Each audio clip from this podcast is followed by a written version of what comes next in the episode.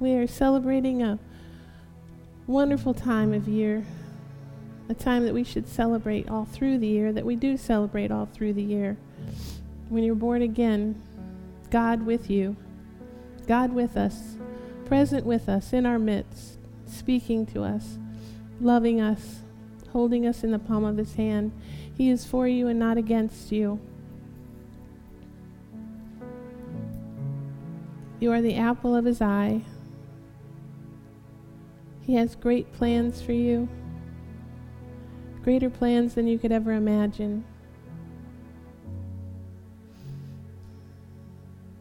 He appreciates you. He appreciates all that you are for him in this world. He appreciates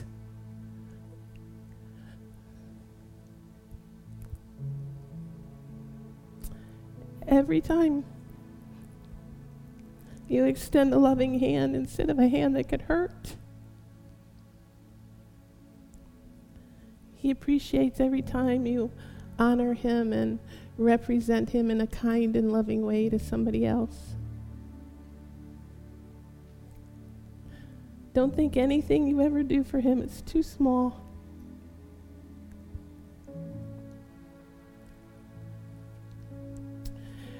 Your hand extended in love when you could make another choice is God speaking to another heart. And he appreciates it. He appreciates you.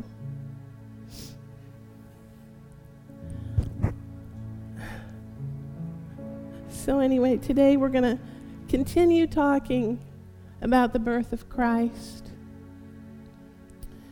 And we're going to continue discovering how his birth not only was prophetic of his life, but every example in his birth is a prophecy he wanted to speak to you personally. Prophetic of your life in him. So I've actually given this one a title called Christ's Birth, Your Prophetic Promise. Because every single detail about Christ's birth was woven together by the hand of God.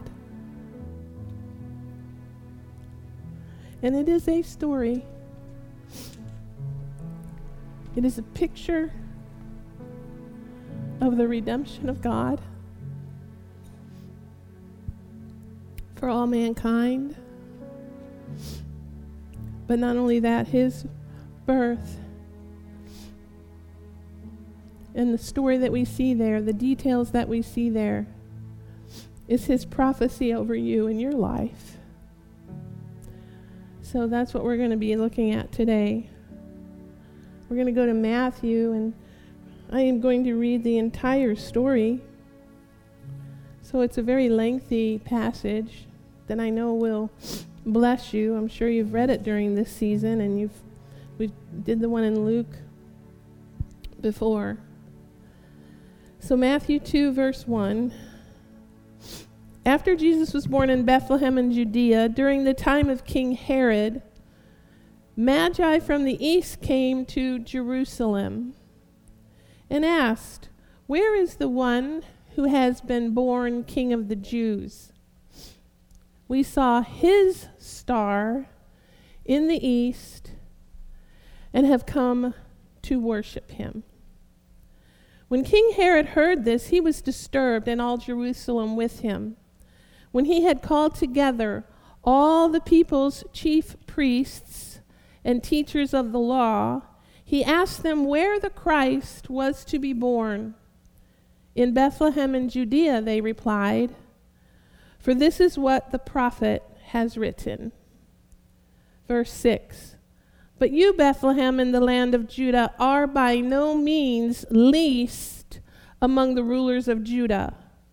For out of you will come a ruler who will be the shepherd of my people Israel." Then Herod called the Magi secretly and found out from them the exact time that the star had appeared.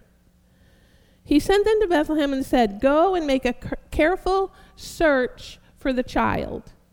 As soon as you find him, report to me, so that I too may go and worship him." After they had heard the king, they went on their way, and the star they had seen in the east went ahead of them until it stopped over the place where the child was. When they saw the star, they were overjoyed. On coming to the house, they saw the child with his mother Mary, and they bowed down and worshipped him.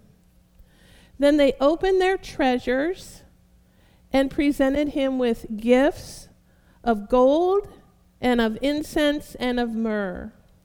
Some translations, frankincense. Most translations, frankincense.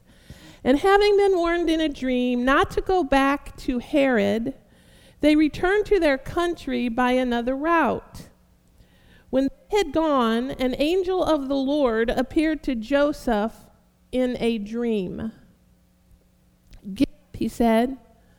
"Take the child and his mother and escape to Egypt. Stay there until I tell you, for Herod is going to search for the child to kill him." So he got up, took the child and his mother during the night, and left for Egypt, where he stayed until the death of Herod. And so was fulfilled what the Lord had said through the prophet, "Out of Egypt I called my son."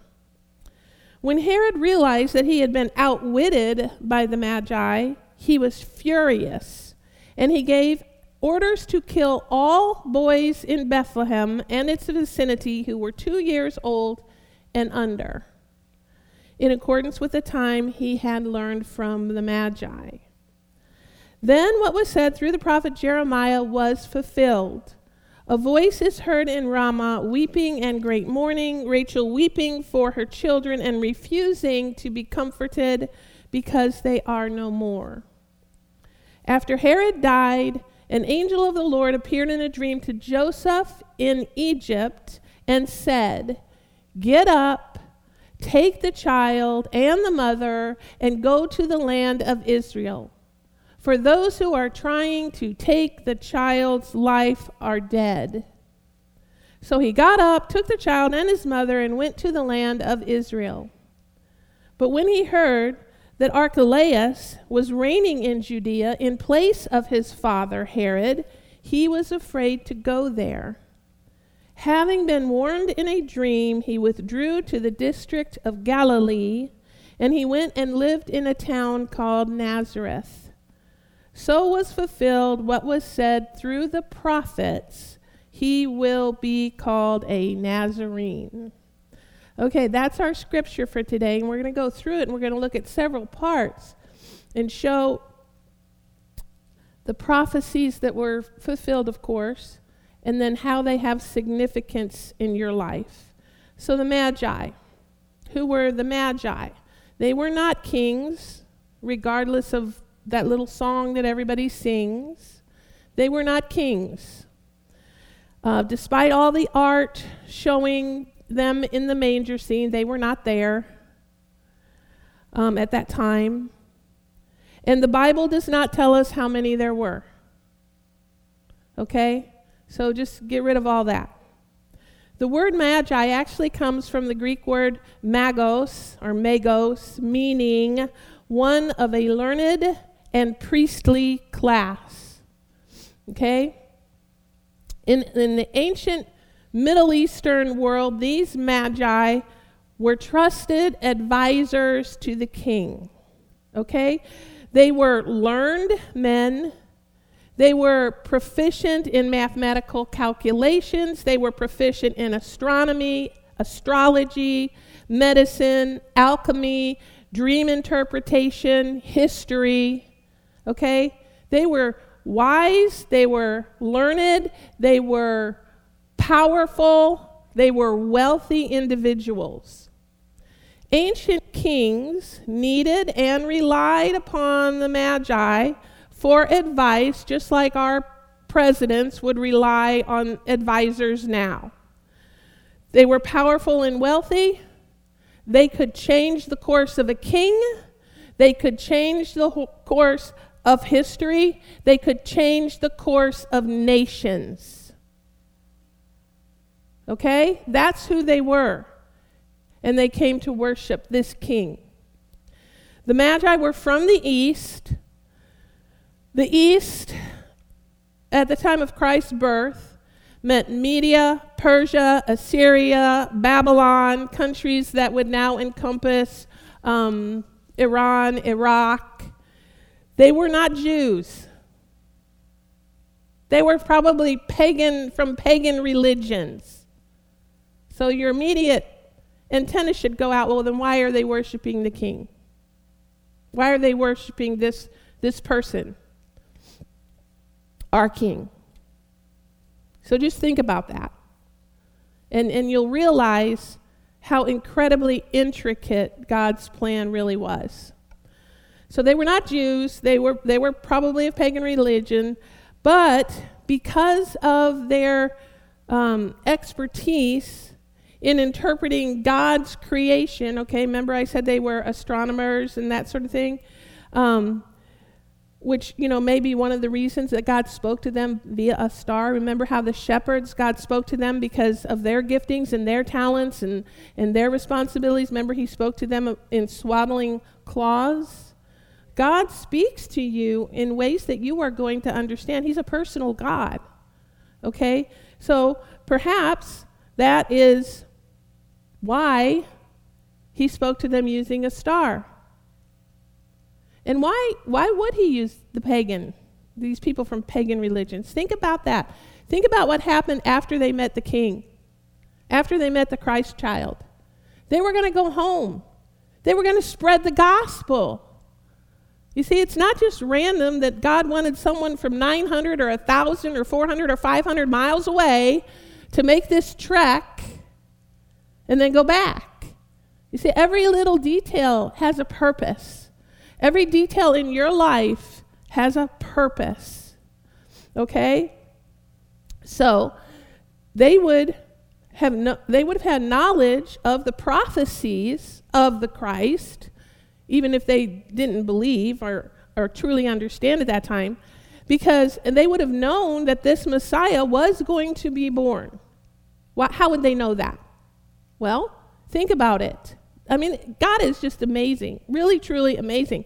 Remember Daniel, he served as chief magi to King Nebuchadnezzar, right? Now he was a faithful person, right? He knew the God above all gods, okay?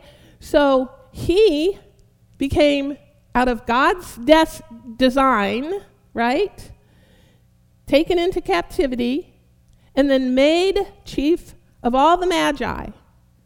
So he would have shared these prophecies, correct? Right? And so over time, over history, the Magi would have paid attention because they were very interested in dream interpretation and all these other things. And so then they would have passed it down, wouldn't they have, within their ranks, okay? So you can see God's eternal plan way back before any of this ever even happened. His plan of redemption throughout the ages, every little bit is about your redemption today. You see what I'm saying? Man, when the Lord started talking to me about the Christmas story and all these little details and it being all about you and your redemption, I mean, we all know Christ was born for us as the Savior of the world. But that's not what I'm talking about. I mean, I am talking about that. But I'm talking about, we go back, every little nuance was planned.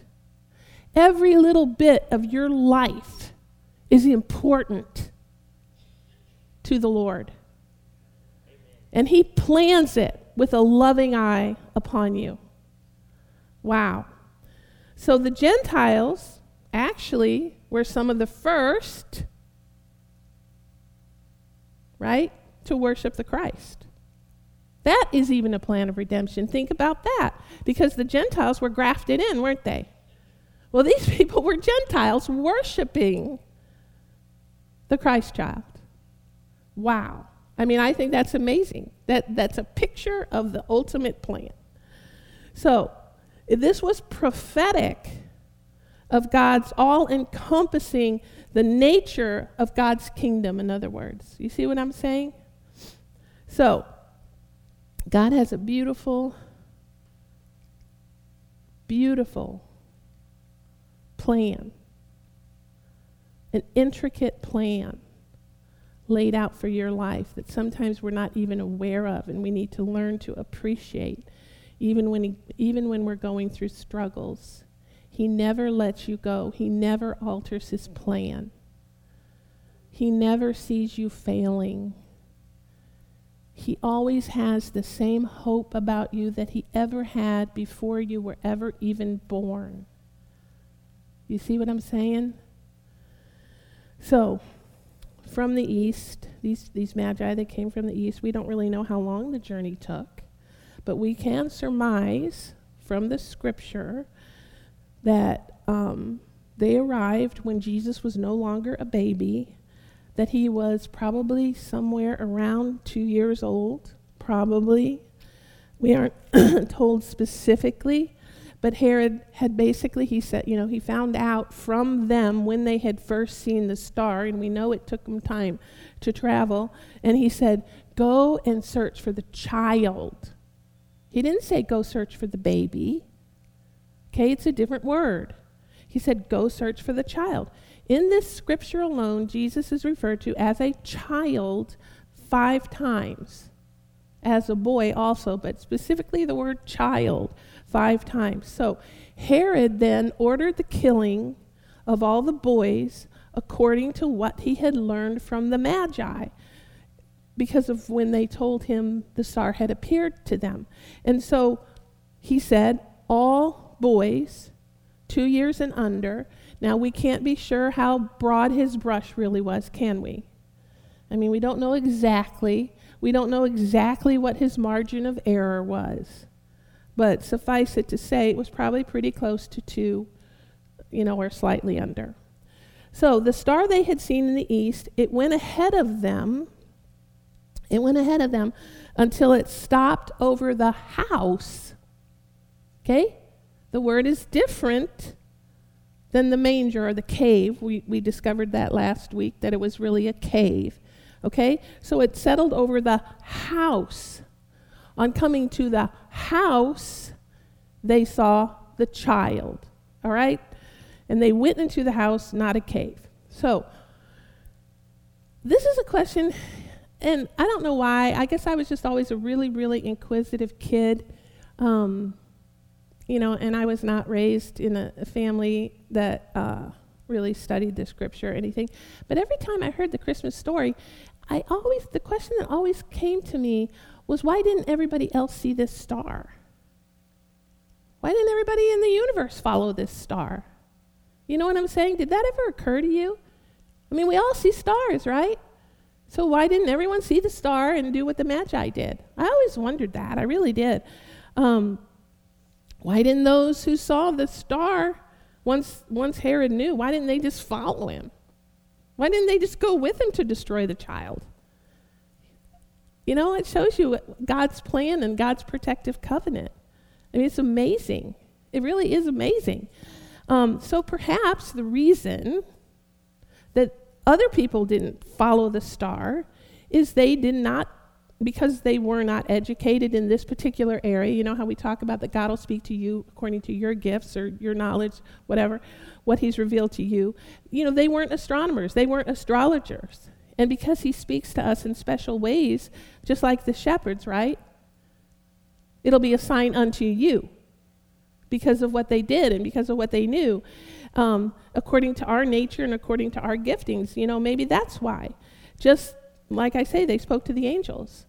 So, I mean, to the shepherds. So perhaps the star was something only they could understand, you know.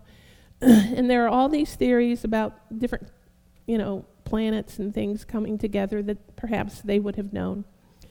But knowing the prophecies from Daniel, they would have attended to the prophecies of old, passed down from generation to generation. They had heard the prophecies about a Messiah, right? And then they probably pondered that in their heart, just like Mary pondered the things of Christ's birth in her heart, right? And the things that were told her. So that, combined with their observance of the heavens, their knowledge, their study of the heavens, allowed them to understand that this was a special, significant star.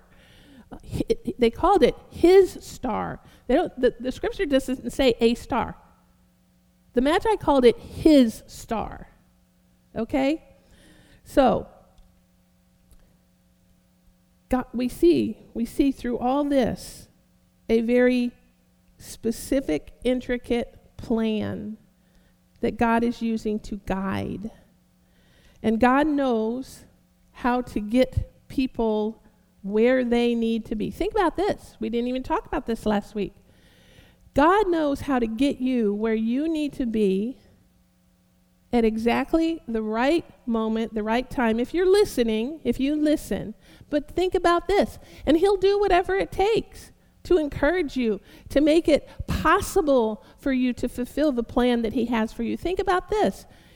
He moved an entire nation because of a tax and a census, right, to a whole other area just to get Joseph and Mary where they needed to be for the baby's birth. Did you ever think about that?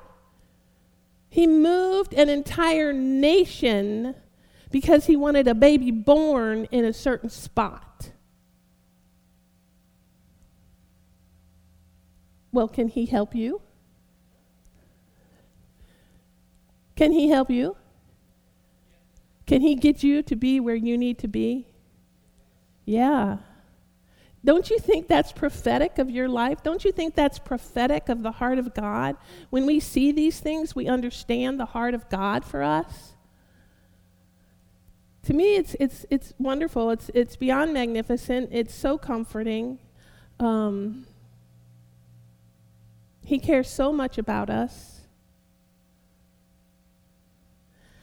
So, what this says to us is that as we diligently listen to the Holy Spirit and study the Word, compare prophecy to the Word, we too enter into the knowledge that we need. He is constantly putting it out there in front of you.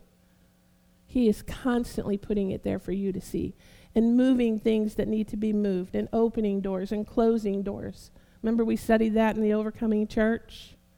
Okay? So throughout this passage, God spoke to Joseph. God spoke to the Magi in dreams and in prophecy. And he does the same for you today. He changes not. So in verse 12, it tells us that the Magi, being warned in a dream, they did not go back to Herod. See that? They were warned in a dream. God will get the message to you. Just listen. Just be sensitive. Be yielded to Holy Spirit. So being warned in a dream not to go back to Herod. Remember, they were experts in dream interpretation, weren't they? Right? So they returned to their country by a different route. Right? To save a baby. He does the same for you to save you, sometimes when you don't even know that he's there doing it. Don't ever feel that you've been deserted. He is working in ways that sometimes you don't even know about. And this is a bit of a digression, but one time, the example just came up in my brain. We were at, our family was at a church that we used to go to before we were here, and many, many years ago. And service had ended, and we had gone down front for something. And so this family, a man and his wife and kids, went through you know, the front exit doors. And we were standing there, and right as they went through the door, they had just gotten through the door, and the door had closed. And that whole, there was this big, huge metal header up there, and the whole thing came crashing down onto the floor. Well, guess what?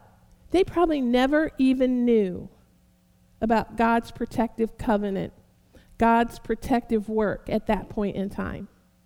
Had they been a second before or later, you see what I'm saying? They would have been hit.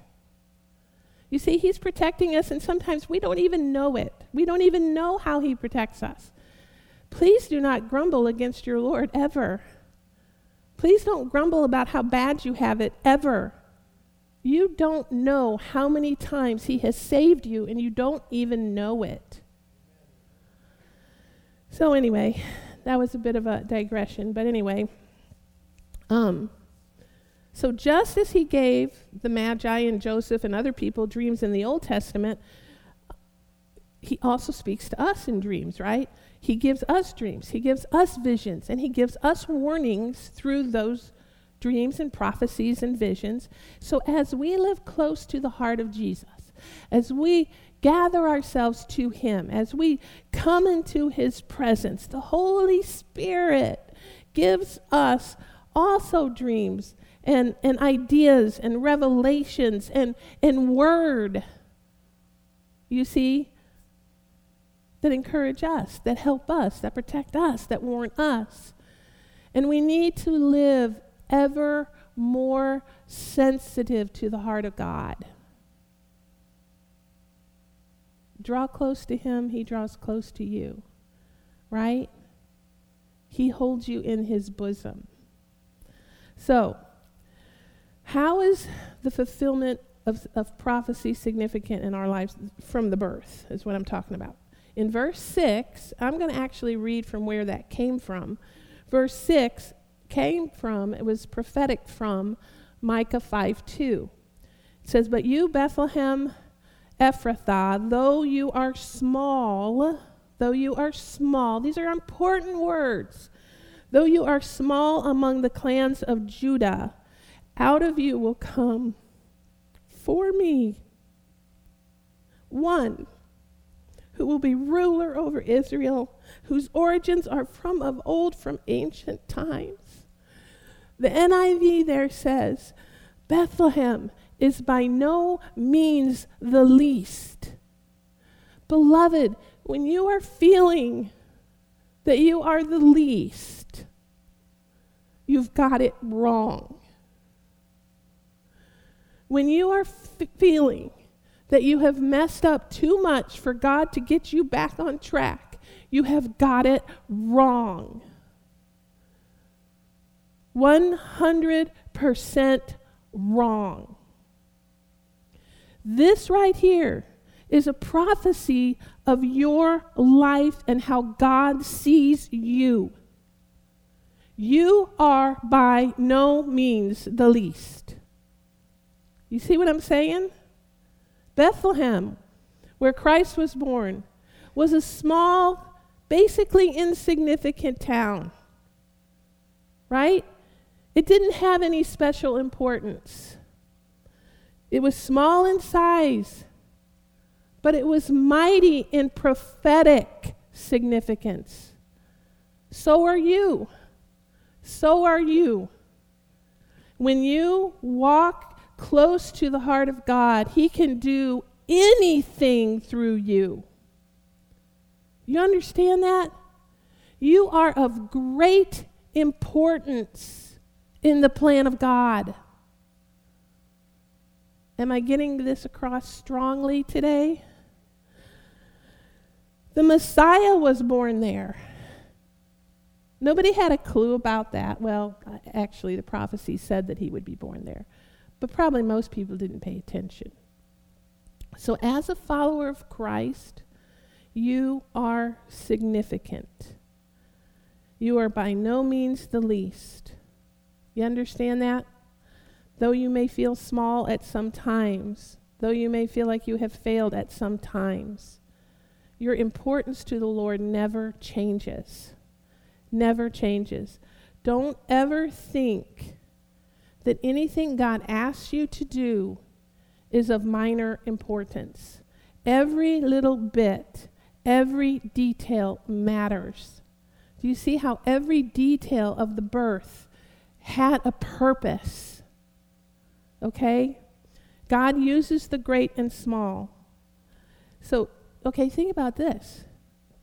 You know, I mean, I think I'm getting the point across, but think about this. Think about if you see a pond or a lake and the water's still like glass, okay? And then maybe you have a water bottle or something and you know, you drop a bit of water in there, in that lake. And you know how the ripples just, you know, they keep moving out and moving out and move. That forever changes something. No, really, think about it even scientifically. Those ripples are going to go hit the bank. That's going to cause an erosion that wouldn't have been there if the drop of water had not been there. So see, when you drop the word of God, when you spread the word of God, when you share the gospel, you have changed the world eternally, forever and ever, in ways that you may not ever understand or know or see. You know?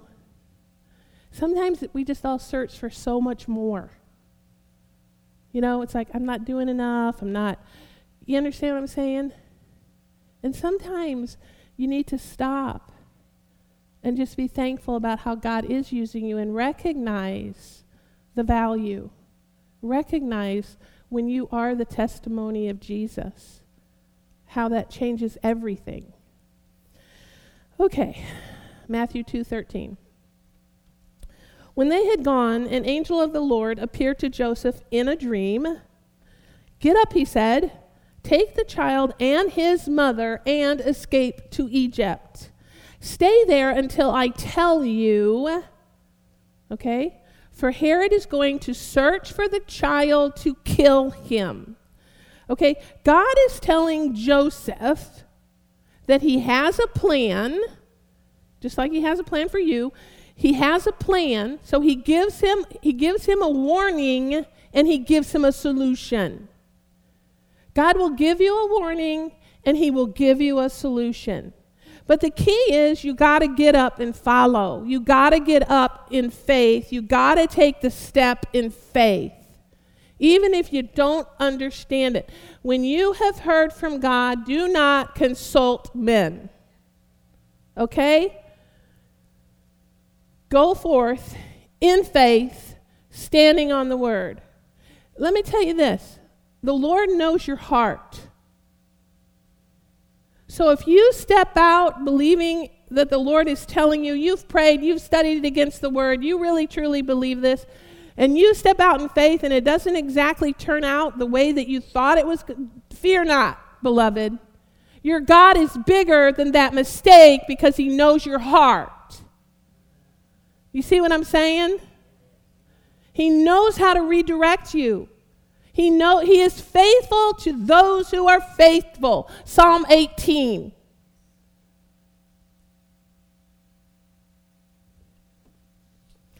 So he, Joseph, got up, took the child and his mother during the night and left for Egypt, where he stayed until the death of Herod. And so was fulfilled what the Lord had said through the prophet, out of Egypt I will call my son. That's from Hosea 11:1. We're not going to go there. So he said, out of Egypt I have called my son. Okay, how is that prophetic in your life? Okay, just stop and think about what's being said here. Out of Egypt I have called my son. It's prophetic over. It is prophetic of God's heart for you. Okay? He is a God of restoration. He rescues us from our Egypts. Do you get that? His heart for you is to ever rescue you from your Egypt. Whatever that is, that place of hiding, that place where you feel so much pain that maybe you can't share it with anyone. You feel so much hurt, and you've struggled, and you've tried to get over it. And you do things wrong because you might be in fear. You make mistakes because you've let loose of your peace. And you have a God whose heart is to say, I am here to rescue you. I know your heart. David was a man after my own heart. And he killed, he murdered, committed adultery, intentional homicide.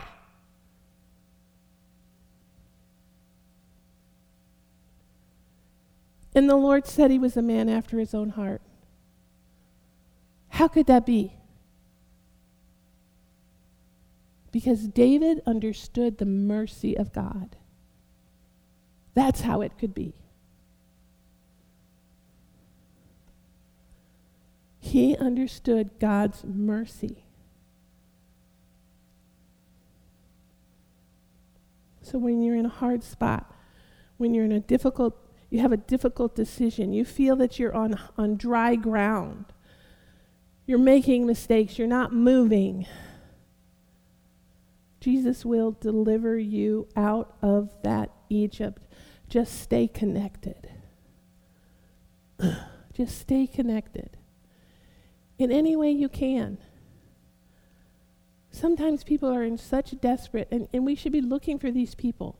We should have our antennas up for these people. They are so desperate that they can barely get out of bed. They can, and we keep preaching, well, be close to Jesus, be close to Jesus. Okay, you go be their close to Jesus person. You see what I'm saying? Because they don't have it in them, maybe at that. Were you ever in that position? Did someone come along? Did a baby in a manger come along and help you out? Be that to somebody.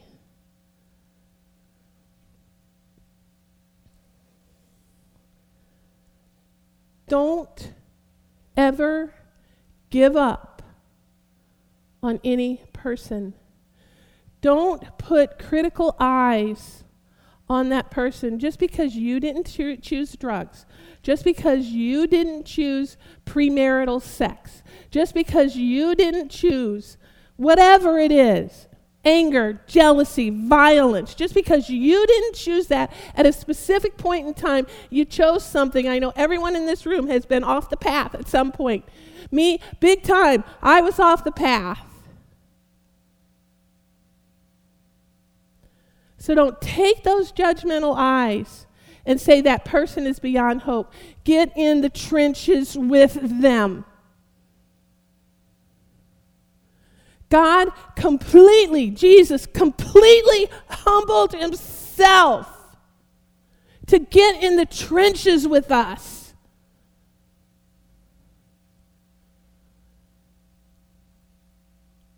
He gave up total oneness with the Father to come here and have to bear fleshly things. More than any one of us will ever give up for anybody. Okay. But this applies to you personally also, not just other people, because he is here to deliver you. He is here to rescue you. He is here to save you. He is here to be your hope. Hallelujah. But you see, Joseph had to hear, and then he had to follow. And when we do that, when we hear, when we follow, what did Herod say? Because the Magi went home another way. They were outwitted. You see? When we hang with God, we will outwit the enemy every time. He will outwit the enemy for you, through you, every time when you hang tight with him. Okay? Joseph was aware. He listened. He obeyed. What did it say that he did? In immediate obedience to God's wisdom in our lives, the devil has to flee, has no place. Joseph did not hem and haw. When the Lord came to him and said, get up, take the baby out, go to Egypt, he got up in the middle of the night and he went. The Holy Spirit whom Jesus sent, when we listen, just like Joseph listened, when we listen, when we yield, he saves our life from destruction. You know, Joseph had no idea of all that all that was going to happen.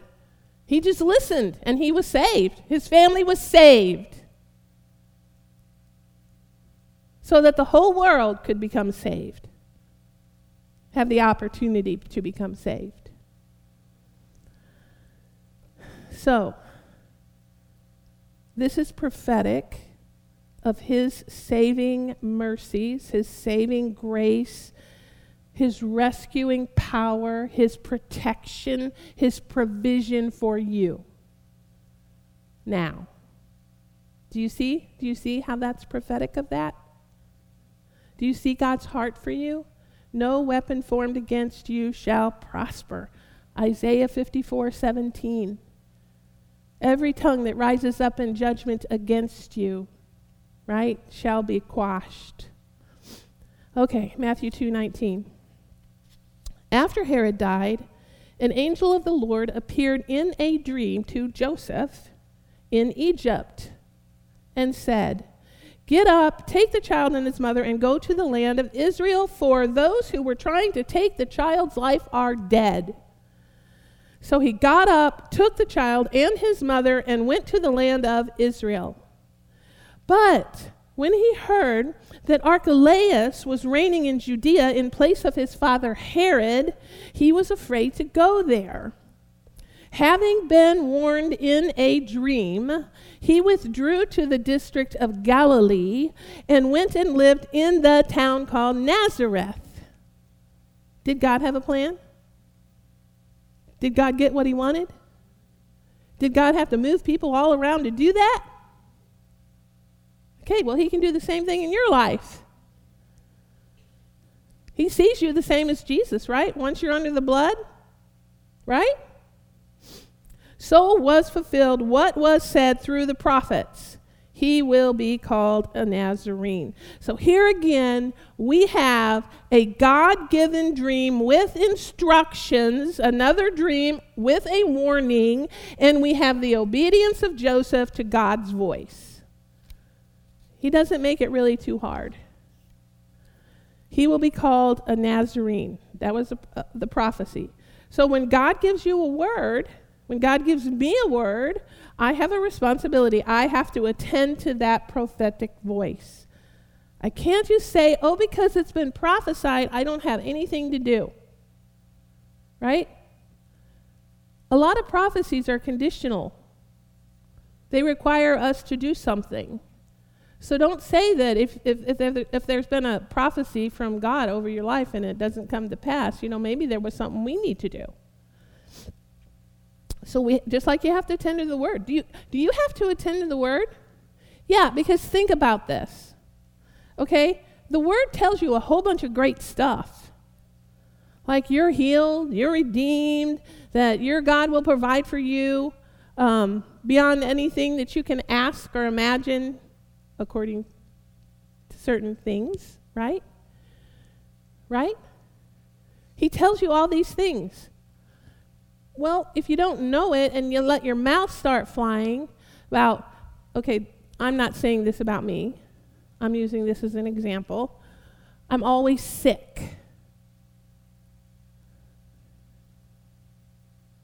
I can't seem to get ahead. It comes in one door and goes out the other. Okay, well, you are destroying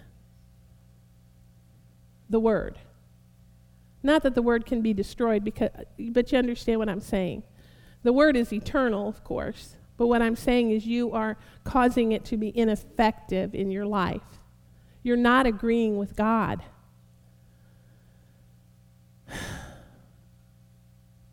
Gosh, I'm talking about so many things that I didn't really have an intention of talking about today.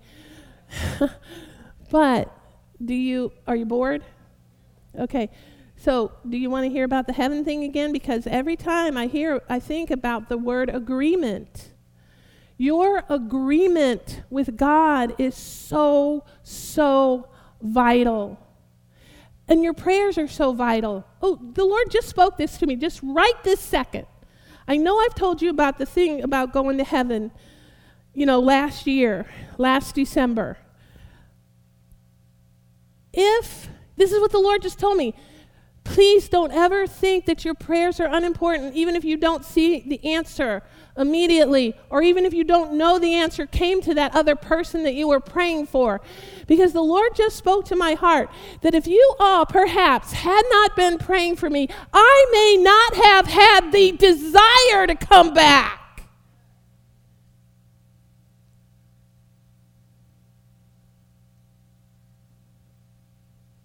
Do you get that? I could have just gone to see the Lord and think, this is the most wonderful thing ever, and forget all that. I don't need all that. To die is gain. But for some reason, that was not in my heart. Did you ever think about the fact that perhaps it was your prayers that changed that destiny? Not that I'm important. I don't mean that at all. I don't think I'm an important person. I think I'm a listening person.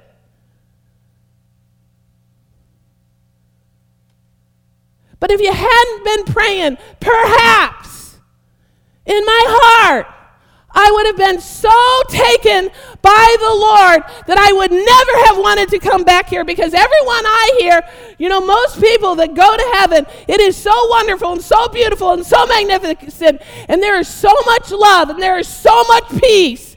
There is absolutely no reason anyone would ever want to come back here.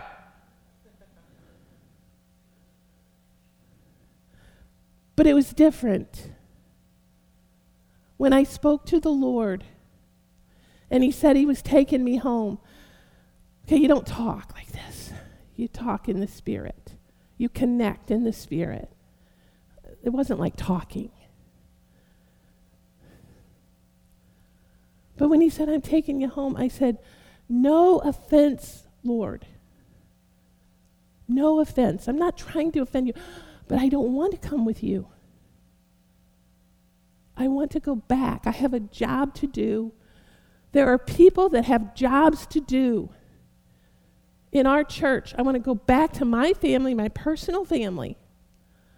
I want to go back to my church family. And I want to finish the vision, whatever that is. I don't care what it is. Whatever that vision is, I want to go complete it. And that's when the Lord said to me, Lisa Marie, I'm glad we agree. Those specific words. I'm glad we agree, because I have a whole lot more that I want you to do. But I would have been permitted to go.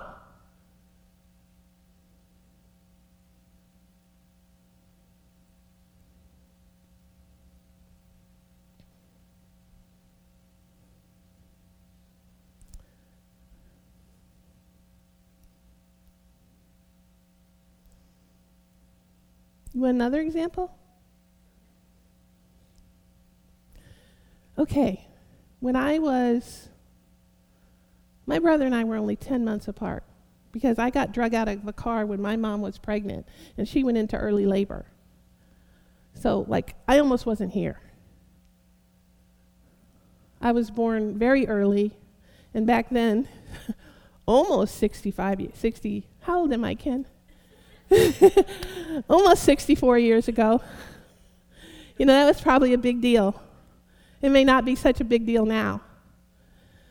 But I was drug out of a car. Talk about what strife does. Get out of it. I don't care how right you think you are. Get out of it. Because you could alter a person's life by strife. My mom and dad, my dad really, from the stories I've heard, was causing a lot of, he was drunk or something. So my mom decided to leave, that was not a healthy environment for her. So she starts driving away, and my dad runs after slowly moving car, whatever, pulls the door open and drags her out, and she's on the ground, and I'm born. Okay? Well, that wasn't even what I was going to start telling you. Well, you are in for a ride today. Yeah? Yeah. I did. Yeah, see, I was just saying why we were only 10. Yeah, thank you. I was just talking about why we were only 10 months apart.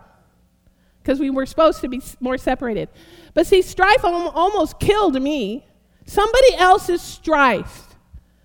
That is God's still covenant protection over me. That's why you all got to deal with me today. That's why my family has to deal with me sometimes. But anyway, so my brother and I were always very close. We really weren't that far apart. And then, and this is an important thing for anyone that you know in your life that's in depression or suicidal, reach out to them, please. My brother committed suicide. I found him. He shot himself through the head. I walked into the room on Easter morning. Maybe I shouldn't be putting this out on the thing. Oh my, we've really gotten into it. I walked in on Easter morning, and my mom was with me. I love my mom. It was not my mom's fault. I was raised in a home, truthfully, honestly. Because of mental issues from my brother, I got chased with butcher knives. It was me and then, 4 more kids underneath me. And there were days, only God's grace and mercy allowed strength to go on in our home.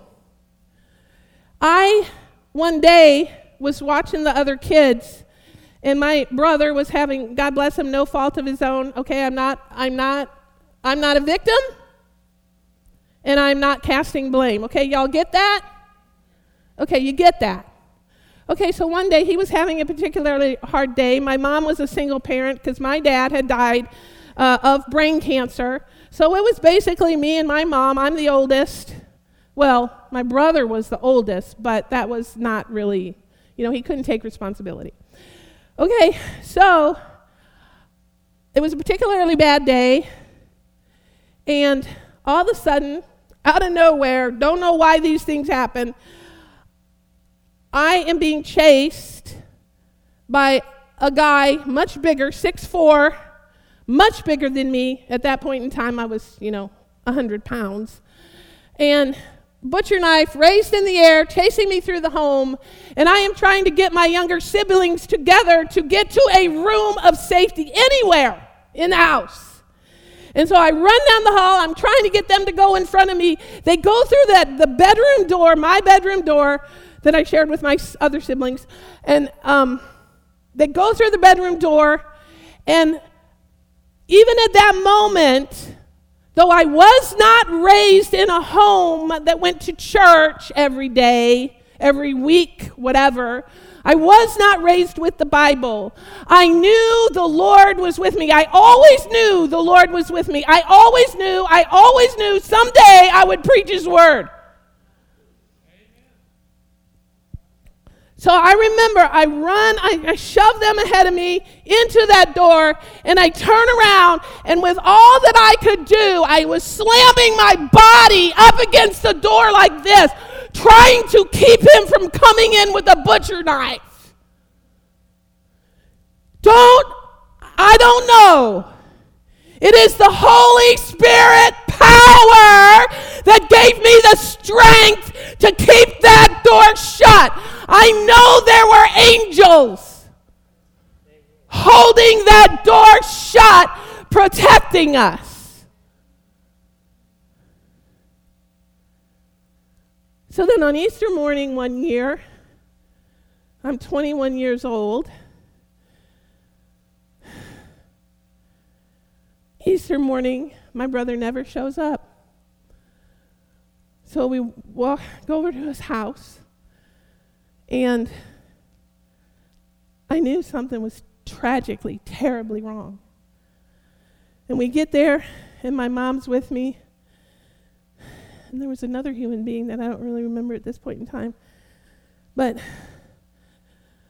we get to the house, and I don't really know what's happened, but nobody wants to go in. Everyone becomes terrified. Well, I couldn't help myself. It wasn't even me. I ran into the house, and he's dead, and there's blood everywhere. And I'm not trying to be gross, okay? I'm not trying to be dramatic. I'm telling you about the peace of God. And when we draw close to him, how faithful and true.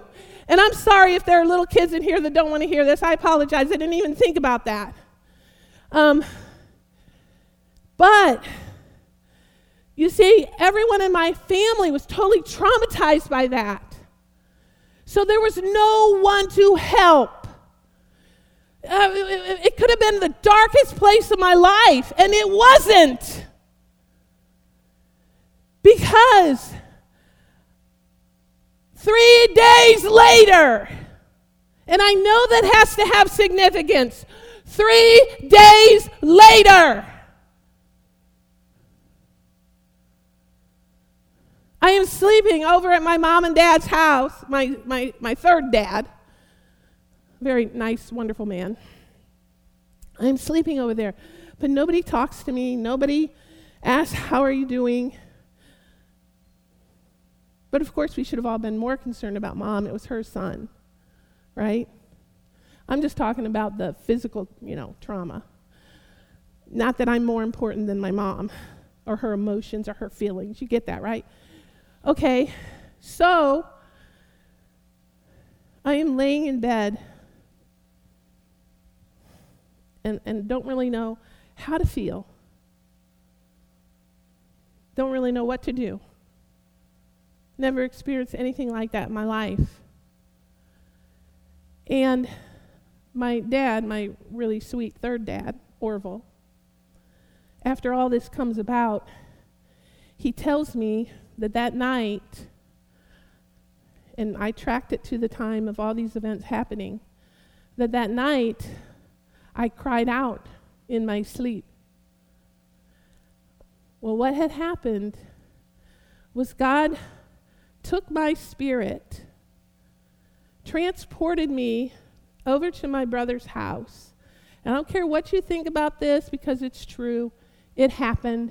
God speaks to us when we need to be spoken. He rescues us when we need to be rescued. He is ever there. He is your deliverer. He is your rescue. He is your redeemer. He is your reconciler. He is your peace. So, it was an out-of-body experience. I get up out of my body. I see my body laying right there on that bed. And my spirit goes over to my brother's home, and I go into the room where he had been, and he's there. And we get to talk. And you know what he said to me? Well, first of all, let me just tell you that there is a peace. And this is why I know I ended up never having any issues with all the stuff that happened. Because there is a healing peace that just comes because the presence of the Lord is peace. The presence of the Lord is love. the presence of the Lord is healing. Nothing but healing, nothing but peace, nothing but love like you've never felt before. And I was washed in a peace beyond anything that I could ever describe. No fear, nothing. So saturated in love that you can't even think about anything negative. You can't think about anything else. You cannot think about anything else. You only feel love. You only feel acceptance. You only feel peace. That's all you feel. There's no judgment. There's just no condemnation. There's nothing like that. And there was this peace that overwhelmed my soul. And my brother said to me, well, I could see he was fine. He had so much peace. All the torment of life was gone. Oh, he was a Christian. Don't think that just because someone commits suicide, they're not a Christian. Don't think that if you know anyone who's committed suicide that they're in hell. It only matters had they accepted the Lord. Oh, and I could tell you about a whole nother time when he was in a coma and God gave me a dream. And I went in there into the hospital room and they were talking trash over him like he was going to die. And I threw them all out. And I said, you're not going to talk that way in his presence. And God gave me a dream. And when he gave me the dream, I went in the next morning, and it happened exactly like the dream. He had been in a coma. His liver had quit. His kidneys had quit. He was on life support. They were saying he was going to be dead, but God gave me a dream.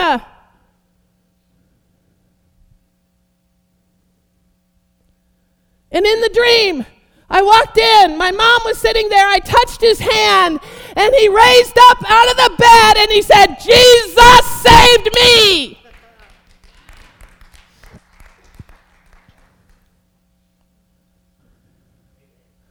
So he was saved, but he had difficult issues, okay? So back to the other part. Back to the part where I'm over there visiting with him in the Spirit. And God sent him back. And he said to me, he said, Lisa Marie, I'm in so much peace. He said, I just need you to tell Mom that I love her. I need you to tell the world that God loves them. That is the only thing that matters. Are you telling the world, just like Christ told the world when he came to be born, when he gave up his holy unity with the Father, he came to say, I love you. Because that's all that mattered when my brother David came back. I need you to tell them that I love them. I need you to tell them that God loves them. Him telling us was our family, right? But God telling is the world. So how I got on all that, I don't know. Huh? So, should I go back to my message? But you see, there's so many constructions through our life where God is holding you, helping you, preserving you, protecting you, redeeming you. And you know, I never had any issues over that. I never had nightmares. I never had trauma. Because as horrific as that was, and as horrific as most of my childhood was, you know, God just redeemed everything. I don't have any anger. I don't have anything. Because he is a redeemer. He is a maker of new creations. And my life was truly newly recreated. Hey, I want to tell you something. Like, I sort of knew Jesus. I always loved the Lord. But I really didn't get into a place where I became saved until after all that happened. So, you know, God speaks to everybody. Anyway, so where was I in the scripture? I think it was something about being a Nazarene and having a new location and a new destiny and a new name. Okay? So that is prophetic of God's overall plan for us. And the reason I told you all that stuff is because to, give an example of that. Give an example of how all this is really true. And the birth of Christ, the way he was born and all the details are prophetic of our lives, and that there is always hope. There is always hope. There is never anything. God never removes hope. He is always the God of hope. He makes you a new creation when you come to him, and he told them to go back to Israel, their homeland, specifically to Nazareth, and that was a symbol and a sign of restoration and redemption. It is a bringing back of things that have been stolen or taken, or times in your life when you had to shift. And he knows how to redeem and fulfill and complete. Right? You see what I'm saying? So God made a way for Joseph to return with his family. And this is our same destiny. You will never get so far from God that you do not have a way back. He always makes a way where there seems no way. Do not be discouraged. No matter what has occurred in your life, that you may feel has been disastrous, or you may feel that it's led you astray, God makes the way back for you into his fullness, because he is a merciful, loving, kind, and compassionate God. He will heal every hurt. He redeems our life from destruction. We follow his word. We follow his voice. We follow his leading. Whatever the enemy has thrown, he will restore those things which the enemy may have stolen or may have delayed. Psalm 103, he redeems your life from the pit and crowns you with love and compassion. He crowns you with beauty. He crowns you with splendor. He has a work. No matter what's gone on, he has a work for you to complete. We get a new name in him. We get a new identity in him. We get a whole new location in life in him.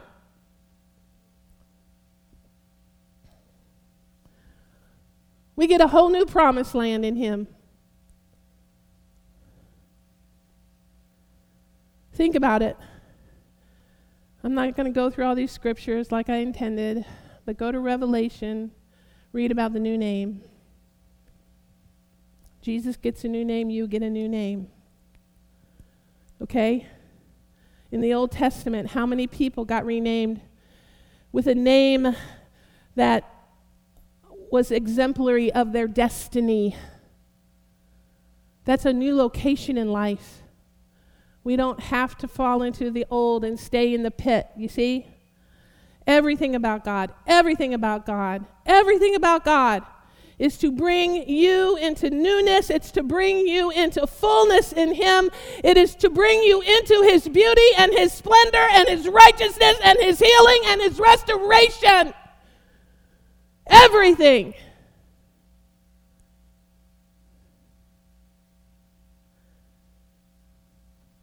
So I just want to leave you with this. It's all shown to us in the birth of Christ. All of it.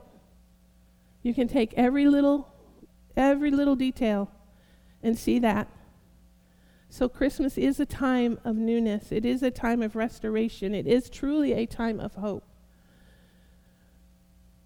And it's a hope and a restoration that we need to share. So, beloved, that's what the Lord had me say to you today. So go forth, knowing you are significant. Go forth